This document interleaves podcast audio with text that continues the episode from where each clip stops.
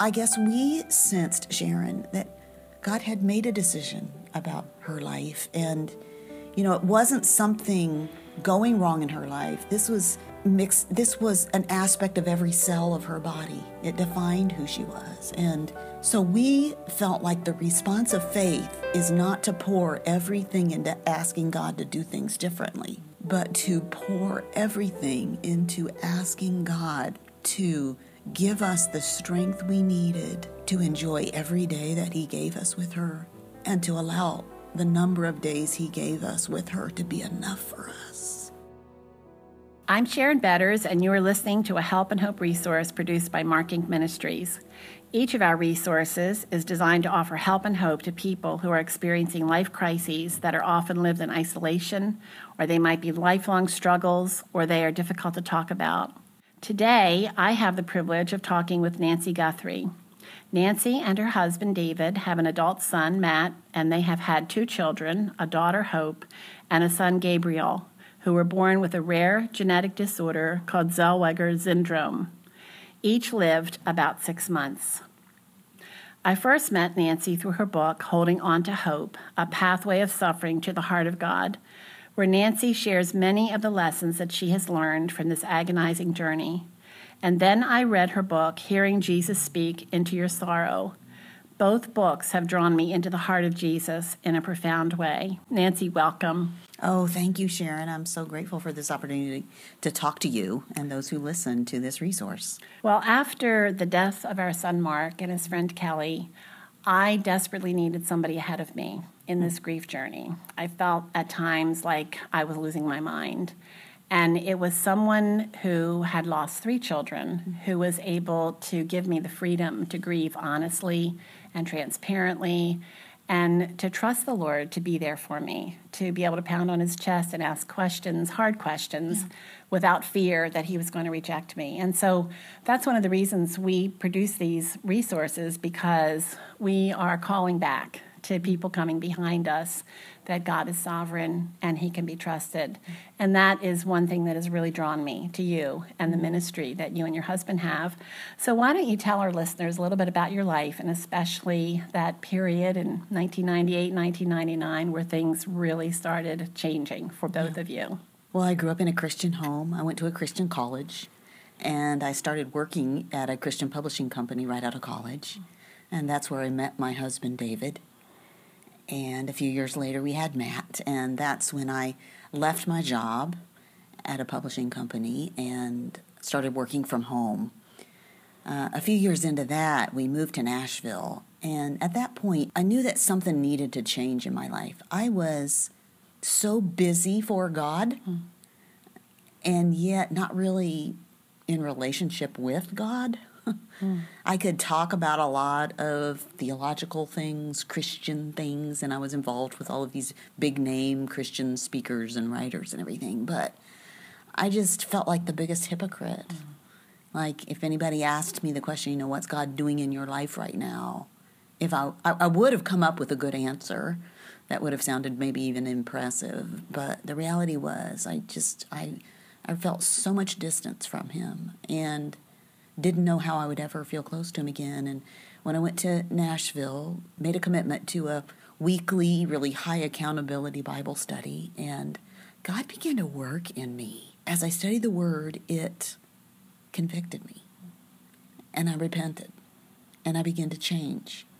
And there was a sense in which I began to wonder what God was preparing me for in the future. Let me ask you uh, you said that you repented, but yeah. you were such a good person. what in the world? You don't know me very well, Sharon. you know that's what happens in God's word. We think we're we think we're fine, and we read the Bible, and the Holy Spirit uses it to put up a mirror in front of us to see our lives in light of God's word. I saw my apathy. I saw my little rebellions. Oh. I saw the value systems I have that don't line up with God's value system. I saw misplaced priorities. I saw faulty ways of just thinking. And my perspective about things began to change. Mm. So the other thing that was happening, Sharon, just, you know, week by week, as I watched that Bible teacher up front, I just remember beginning to think, wow, what she's doing is so significant. And I can't imagine doing anything more significant in my life than that. But I just thought, well, I'll never have the ability to do that, or the opportunity to do that, or the credibility to do that. So, um, our son, our, our, son Matt was about eight years old when I gave birth to our daughter Hope. Mm. And when Hope was born, it was immediately obvious that not everything was quite right. Mm. She had club feet, but the pediatrician said, "Don't worry about that. We'll put cast on her feet." And um, but you're going to want to have the pediatrician take a good look at her, you know. And so he came and he had made a list of all the little things he called them wrong with Hope, but said that they most likely added up to something more significant. And it was on her second day of life when a geneticist from Vanderbilt Hospital came and examined her, and he told us that he suspected she had Zellweger syndrome, um, and that there was no treatment and no cure, and that most children with that syndrome live less than six months. Mm. And he handed us two sheets of paper Xeroxed out of a medical textbook that listed everything that was wrong in Hope's body and everything that would go wrong and then lead to her death, which I found overwhelming. I I couldn't look at that sheet of paper mm-hmm. for about 5 days. So, you know, this birth experience just immediately plunged into very new territory for me and David as we immediately began to grapple not with how we were going to raise hope mm-hmm. and enjoy hope, but how we were going to care for Hope in her situation and usher her into the presence of God mm. in a very short time. When you got this news, did you want to hide or did you want other people to enter into this oh, journey with you? I wanted other people. And, you know, at first we weren't telling people. We had decided we would wait until some blood tests that were only done one place in the country mm told us for sure because it was such difficult news. Then we wanted to tell the world and needed to tell the world. And the way we did it, I mean, I had, I'm kind of a planner. And so, you know, Hope was born in Thanksgiving. So my plan had been okay, she'll be born, and then we're going to do a picture Christmas card that'll show Hope. And it'll be kind of a mm-hmm. combination birth announcement Christmas card. And we did end up doing that, but it was very different.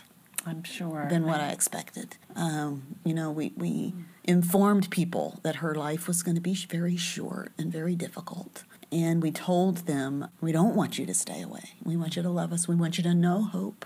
And we want you to know that as hard as this is going to be, we don't think our life is a tragedy, but that she's been given to us a gift and that she has a purpose in this world. Uh, that we want to glorify God in the way that we walk through this time with her. And it was amazing, Sharon. So we sent out a lot of those. We gave them to everybody we knew just because it began to be so awkward and hard. People would say, We have a new baby. You know, they, oh, you had your baby. This is great. Mm. And then we would have these conversations where I'd have to decide if I was going to say, Yes, it's great. And she's going to die. I mean, that's kind of a conversation stopper. And it was hard to do. And, you know, it was an unfamiliar syndrome. And, you know, there's so much explaining. So we just thought, okay, this is going to explain it all. And so we sent that card out. It was, a, it was an amazing thing, Sharon. Just the ministry that that little card ended up having. I, I think because in our Christian world, many of us perceive that the response of faith in the midst of that kind of news is I'm going to gather everyone I know to pray for God to do a miracle to change it. So true. And yes. that wasn't our response. Now, it's not that we thought this was too hard for God. God spoke the world into being. He raised Jesus from the dead. This is not too hard from him. But I guess we sensed, Sharon, that God had made a decision about her life. And, you know, it wasn't something going wrong in her life. This was mixed this was an aspect of every cell of her body. It defined who she was. And so we felt like the response of faith is not to pour everything into asking God to do things differently, but to pour everything into asking God to give us the strength we needed to enjoy every day that He gave us with her and to allow the number of days He gave us with her to be enough for us to trust Him with that. That's such a supernatural response that comes from the Word. I think it's choosing to believe what the Word says. I, shortly after the death, probably days after the death of our son Mark and his friend Kelly, our older son Chuck, uh, just out of the clear blue, said, You know, mom and dad, if God were to walk in here right now and say, If you want, I'll give you Mark back, but you are going to be responsible for the choice. He said, I would say no because I know that God has reasons for this. And I know that even though I don't understand the reasons, I would be afraid to change what God has already planned. That was it was good for us to hear him say that Yeah. because when you're in that kind of pain, all you want is for the pain to go away. You want whatever it is that you treasure to be brought back to you, and so that is, uh, I I think that's an amazing response to a very well, broken what place. I had to wrestle with, and it sounds like you all wrestled with as well. I had to wrestle with: Is God for me, and are His plans for me good? Yeah. And and I just realized that my definition of good is not always His definition of good, and that I needed to trust Him. That if He loves me, and I know He does, I, I look at the cross and I see that He loves me, not at my circumstances. I know He loves me. And if I believe He's in control of everything, and I know He is, I look at the cross and I see G- that God the Father intended this. It says it was His prearranged plan, even the death of His own Son. If those things are both true, then I just have to accept that what He allows into my life is purposeful and that it's intended for my ultimate good and for His greater glory. And I think the challenge of the Christian life, especially in the midst of this kind of loss that you've experienced, that I've experienced, that many of the people listening to this have experienced, is to say, okay, I'm going to trust you that you really are going to work in this and through this. Not that this thing is good, but that you will live up to your promise to cause all things to work together for the good of those who are called according to your purpose. And I don't quote that verse lightly at someone in the midst of suffering. Don't we hate that? I mean, I, I, I find if that verse gets quoted at you, you resent it. And yet, don't you find, Sharon, that this is your greatest hope in the midst of loss? If this is not true, then all we have is despair. If if God can't cause all things to work to, together for good, then life is very dark and we are just at the whims of chance. So, and you and I know that that's not true. And so, when we can really see that and, and not just have it quoted at us and not just say it, but come to the place, I think it's something in, in our situations we have to wrestle down and go, I believe this. And, and I need my belief in this truth to begin to change how I feel. Um, because our feelings are shaped by what we truly believe to be true. And I think there's a lot of biblical truth that we think that's, I know that's what I ought to think, what I ought to believe. But there are a lot of things in Scripture just take some time to say, now, I, really believe that. And that's shaping how I'm able to respond to this. I resonate with everything you're saying. The night of Mark's death, I remember in my heart saying, I know you're sovereign, and frankly, right now, that doesn't comfort me. And, you know, I'm, I was a Bible study teacher. I, I told women, he, you can trust him. He, he puts broken lives back together again. But that night, I, I felt like I had lied to all those women. And so mm-hmm. for me, I love that you said we have to wrestle it down because it took time for me to reconcile his love with his sovereignty. And I, I, to me, that those were the two pieces where now his sovereignty is my greatest comfort, and his love because he's good. He's good mm-hmm. all the time, and his plans are perfect. And listener, you may be really fresh in that dark place, and we're further along. And so we've been able to work through some of these things, and we still have to work through them. So we want to encourage you that this is not a one and done deal. This is something that some people struggle with more than others, but keep on struggling, keep on going to Him and running to Him. And um, Nancy, you um, you knew that your child was going to leave you in Yeah. six months, and then it happened again. Yeah. Um, how did you find joy? And I mean, I I've tried to imagine knowing that my child was going to die, And I've met mothers who have walked that pathway and they have found joy in it. But how do you find purpose and joy knowing you don't know when, but it's going to be soon? So you're talking about the fact that I got pregnant again, even Yes. though my husband had a vasectomy, because um, this was a genetic gene trait that we both share. So we knew after we had hope. We didn't know this mm-hmm. before hope, but after we had hope, then we knew mm-hmm. that whenever we have a child, that child would have a 25% chance of having the mm. fatal syndrome. So David had a vasectomy, and evidently it didn't work. And so I did discover that I was pregnant. Mm-hmm. And then we had to wait to go through some prenatal testing. I mean, we decided it's, it's, it's going to be helpful to know which direction we're headed in before we share this with our son and with our parents and with our world. And so I had to wait a number of weeks to go through prenatal testing and then wait for the results. And that day came then when we found out I was going to have a son this time. And he also had the fatal syndrome. How did you deal with the anxiety of waiting? Well, I a couple a couple of things. First of all, I um, I remember I told you about that card we'd written when we had hope. I wrote the basics for sending out a card again. I just didn't know how it was going to end. The waiting room is hard. It is hard, and and David and I we, we felt two very strong competing emotions.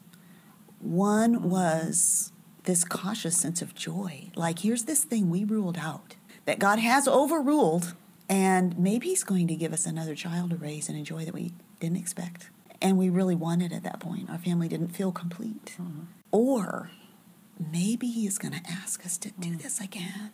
And can uh, can we do this again? And why would he ask us to do mm-hmm. this again? So there was that. You know, we did just tell a couple godly friends, and it was interesting, Sharon. I mean, a few of the friends we told are some of the godliest people I know, mm. and their instant response was a couple things. Like, first of all, they wanted to reassure us this child's going to be fine. I remember my OBGYN said, Don't you worry, honey, this child's going to be fine. And I just thought, why are you saying that?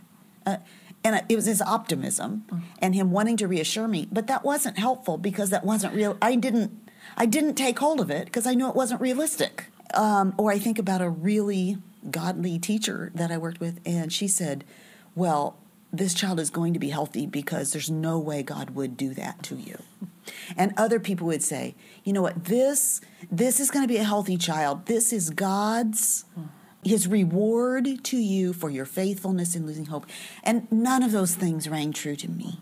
I just thought, what a modern Western idea that we should only get one hard thing in our lives and then be exempt from it the rest of our lives. And I have to admit to you, there was a part of me that just thought, if this ends up that it is a healthy child, in some ways that will be frustrating to me because it will just play into all these people's Wrong the theology. wrong theology Yeah. of God. Somehow God owed me, or you know, only a good God would you know do this. And so then we got the news uh, finally, you know, that he was that he had the fatal syndrome. And I I remember at that point, Sharon, I uh, I had a business meeting to go to, in in San Antonio. And I said, I'll, I'll come, but I just, would you buy me an extra hotel night that I could just spend a night in a hotel? I just felt like I needed a night to cry and pray and think about what was ahead. And the Lord just met me there. And I just remember sitting there on the bed right before I left that room and just saying to God, okay, God, if you're going to ask me to do this again, then do something really good with it. Do something that has a weight of glory that outweighs the cost for me and for us. And even sitting here with you today, Sharon, is a bit of that weight of glory mm. that he has been so faithful to do. But your question was, you know, how did I get through that time? You know, sometimes I think we think if we're Christians, we should never be afraid. I, I think what it what it means to trust God is to feel fear and run to Him with it, and keep running to Him with it. And so there was fear, especially that day He was born. Mm. I remember being in there, and you know, honestly, we we thought maybe He'll be with us six months. I hope maybe He'll be with us six minutes. Mm. We don't know. And even though we'd been through it before, I just remember this huge rush of fear just right before they began to say push, you know? And I just remember grabbing David's hand. I just, I felt like, you know, that feeling when you're on a roller coaster and you're going click, click, click, click, click, click up, and you're at the top and you know you're about to go whoosh. And that's how I felt, mm. you know, just as Gabriel was being born. But his life was such a blessing to us. In many ways, you know, it was, it was very different than our experience with Hope because we weren't shocked. We didn't have to reckon with the fact that our child was going to die when he was born because we had known. And honestly, we didn't even feel cheated by his life because from the very beginning we knew it would be short. And we didn't have to figure out how to take care of him because we knew we had done that before. So we were able to just immediately enjoy him and enjoy every day God gave us with him. And he gave us 183 days with him and we say goodbye and but then is when that really hard time comes you know to go back to being a family of three again. Mm-hmm. And that quietness i just i'm sure you guys experience this and i imagine many of your listeners experience this. You know there's there's the hubbub of the life if or then the hubbub of death and a funeral and family. And then it gets so quiet and there's just this huge empty place and a quietness and a disappointment that can be overwhelming. And when those feelings hit, were you able to address them right away and move on, or did it take time? Does well, it still take time? I think, you know, many years before I had hope, I lost a job. And that might not seem like a big loss. I felt embarrassed how about how big that loss mm-hmm. felt to me. And I went to a counselor because I was really struggling. And I remember him saying to me, When you feel sad, let yourself be sad. You know what, Sharon? I, I think that was all about the greater sadnesses to come. Mm-hmm. but I never forgot it. And still to this day, when I feel sad, I let myself be sad. You know, I think so often people treat sadness like it's an enemy and like we need to be cheered up or someone who needs mm-hmm. to be mm-hmm. cheered up or we've got to do everything to not be sad. And the thing is, when you lose someone or someone who's of great value to you, it makes sense that you'd be sad. Mm-hmm. They're worthy of a sadness that their presence is not with you anymore. You've lost something significant. So, sadness isn't a problem. So, you know, in terms of those days, I let myself be sad. And the, the form that often took for me was, you know, I'd get in the car to go somewhere. And if I was by myself, usually I spent all that time in tears. Mm-hmm. Sometimes I had tears that I didn't want my husband and my son to have to hear because they hurt, it hurt them to hear me really sob and weep. And so I'd go to the park and shed tears, or I'd go up to what would have been Hope or Gabe's bedroom and close the door and let out some tears. And for me, I just felt like there were so many tears that needed to come out. And so here I am, you know. Mm. Hope uh, died 18 years ago, Gabe 15, and I still have tears that come out, but it's not a problem.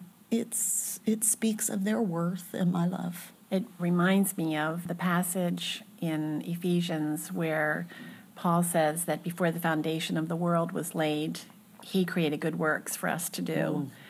And that is the scripture that got me out of bed mm. in the mm. mornings. Sometimes I would say, okay, I could barely function and I would try to do the load of wash, and I'd say, "This is the good work for today."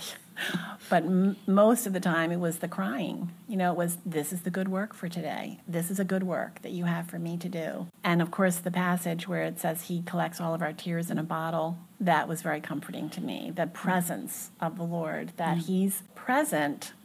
He's not just in the room with us but he is active in that room. You know, Psalm 23, that he walks with us yeah. with, through, and he's working for us, and he's doing something through us and in us in a supernatural way. But I love, I love you saying that about the tears and the sadness. That, and and another thing I would say to people if they would tell me a story about Mark, and I would start crying, and they would say, "Oh, I'm so sorry, I'm so sorry." I would say, "Oh, thank you for thank giving me the the opportunity to cry because the tears are there all the time. And it's good to have someone to cry with. So I think that's a beautiful picture of holding on to joy, but recognizing the reality of where you are. Now, you mentioned your husband and your son, and I think that's a very significant topic of conversation is the different ways that people grieve. You have retreats, respite retreats for husbands and wives who have lost a child. What are the differences between men and women? Mm. Are there would you say there are general differences in the way men and women grieve or just well, I hate to be too stereotypical. I know. Because, yeah, yeah. we've done 26 retreats oh, so far wow. since 2009. There, our retreats are always 11 couples and me and David for the weekend out in a 12 bedroom lodge mm. in the mm. country. So as soon as we say men are this way and women are this way, then there's a couple that it's the exact opposite. Right. However, right. yeah, yeah, I'll, i can talk about some tendencies got, that we see. Mm-hmm. Yeah. I think most women process through talking. It's just the way we are, right? We, we process through talking. I appreciate this. My husband often says women are more practiced at expressing emotion through words. So men have fewer words, and they're not as practiced at expressing emotion through words. Well, that's just like a setup in yeah. the midst of grief for two people mm. grieving very differently. Mm. So, what we see oftentimes is that here's the woman, she's got lots of words, he doesn't he wants her to just stop talking about it because she seems so sad and he thinks if she would stop talking about it maybe she wouldn't be so sad and why do we obsessing about it let's move let's move forward and she thinks why won't you talk with me about this aren't you grieving too have you just are you totally shut down are you not feeling anything when the reality is we process it differently mm-hmm. uh, oftentimes husbands feel a sense of needing to be the strong one in the family. They see their wives spending so much time being sad and focusing on that sadness. And I think they sometimes feel as if, okay, there's got to be some strong, sane, together person in the family.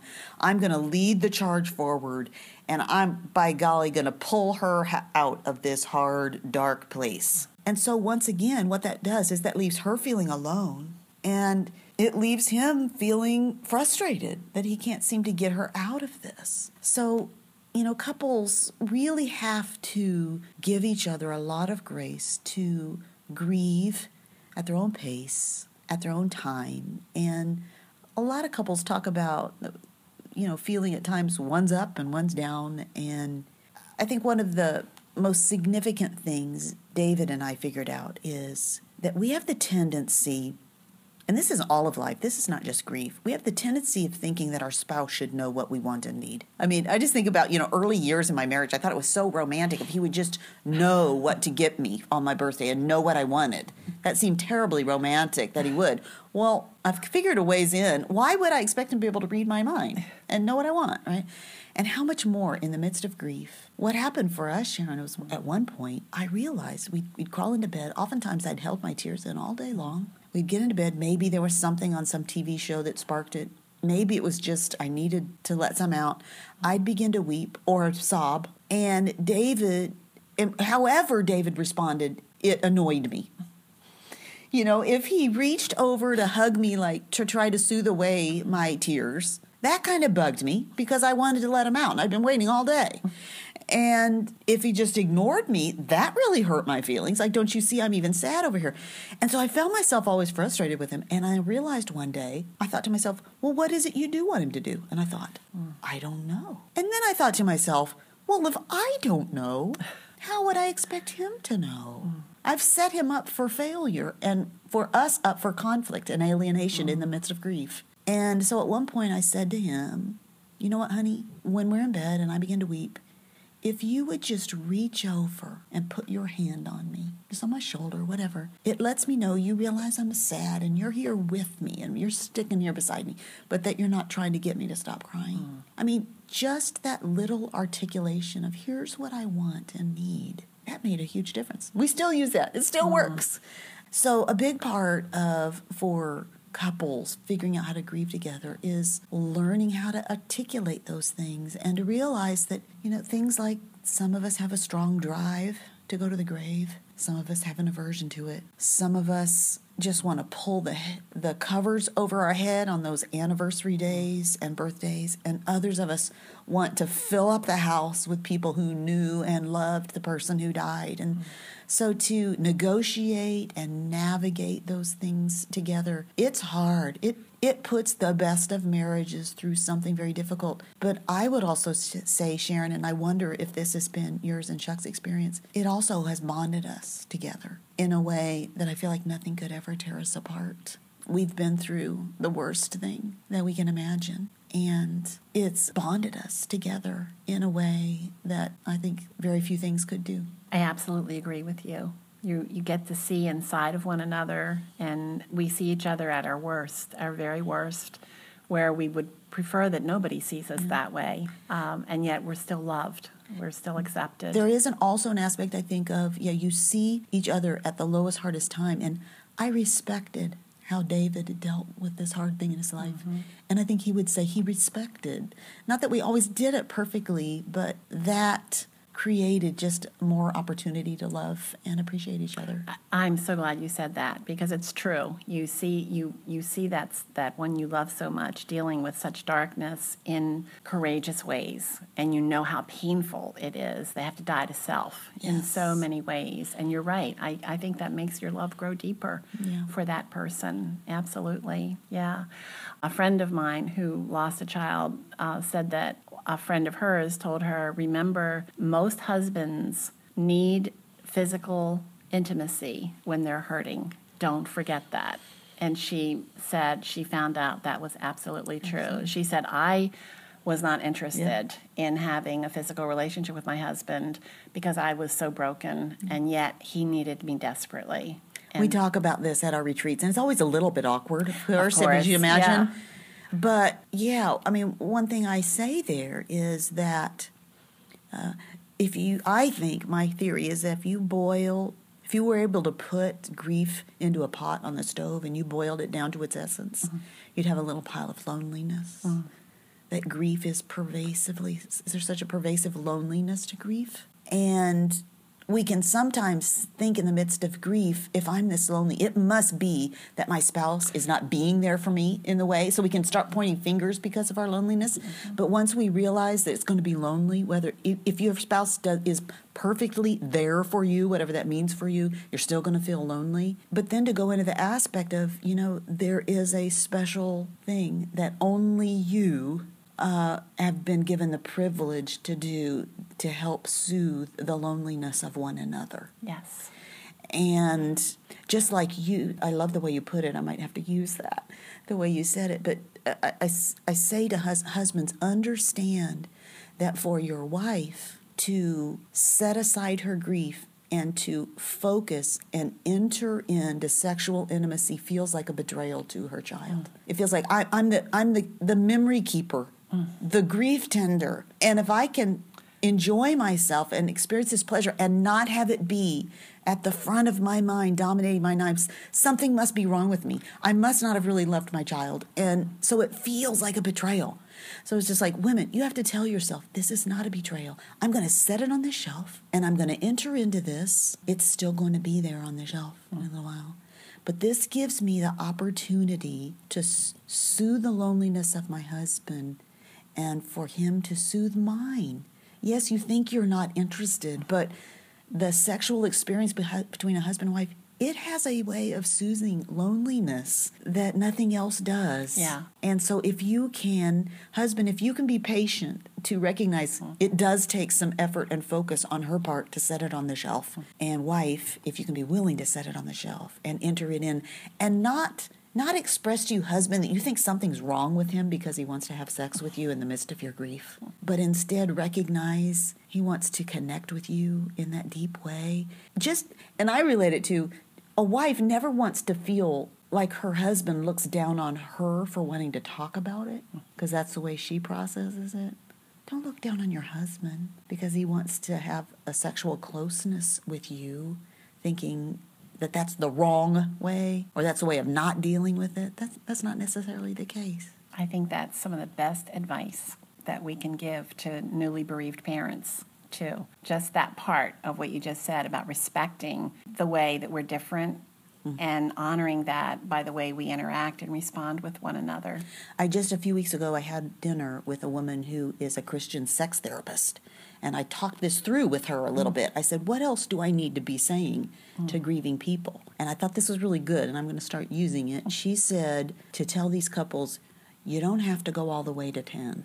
That is really so, good. Yeah. Yeah. For t- for grieving couples, Mm. especially when it's hard, Mm-hmm. to just move toward each other Mm. in whatever way you can. So that rather than saying just absolutely nothing and a coldness physically toward one another, maybe you really aren't ready to set it on the shelf Mm. completely in the way you might have to for a 10, um, but to be willing to just keep making inroads into that. And I thought that's that's wise for Very grieving wise. people. Another uh, piece of advice that was really good for me was a bereaved mother said to remember you can't take your words back. Oh boy, she had lost her son uh, about two years before we lost our son Mark, and she said I said things to my husband Mm. that de- were devastating to our marriage and have taken us a long Mm. time to rebuild. So be careful; you can't take your words back. And and we know uh, grieving people have a hard time with self control. So knowing, just having that in front of you, I think was a really good piece of advice. Well, to be angry, I think a, a lot of times it's more comfortable to be to be mad than to be sad. Mm-hmm. To be sad feels purposeless and worthless and weak. But to be mad feels empowering. like I'm going to accomplish something with this mm-hmm. anger, and And we can it feels somebody. justified. Yes. yeah, So yeah, oftentimes I think we have to realize in the midst of our sadness that we may be refusing to process the loss through sadness and choose anger instead. And that oftentimes spews into this already very painful, heavy, dark place of a house in the midst of grief. It spews something toxic. Yeah. That, as you said, words Can't that can't be taken back. Yeah. And inflicting more hurt on others who are already hurting. Yes, yeah. Nancy, you and I um, went into this darkness with a, a pretty sound foundation spiritually. You were a Bible study teacher. You were writing Bible studies. Were you writing Bible Not studies? bef- not, not that before. time. All right, not at that time. And so, through the thank thank God's grace, through the darkness, His light has led us and has become brighter, and intimacy with Him has grown deeper. Speak to that bereaved parent who doesn't understand what we're talking about. When we're talking about that spiritual foundation, how do they find hope mm-hmm. in the kind of hope that we have experienced in our own grief journeys? Mm-hmm. Well, when you talk about hope, you know, we have to recognize, first of all, that we use that word in a very different way than the Bible uses that word. Most of us think of hope as a perspective, an anticipation of something good is going to happen. And and we think of hope as like a crossing our fingers, like I'm not sure it is, but I hope.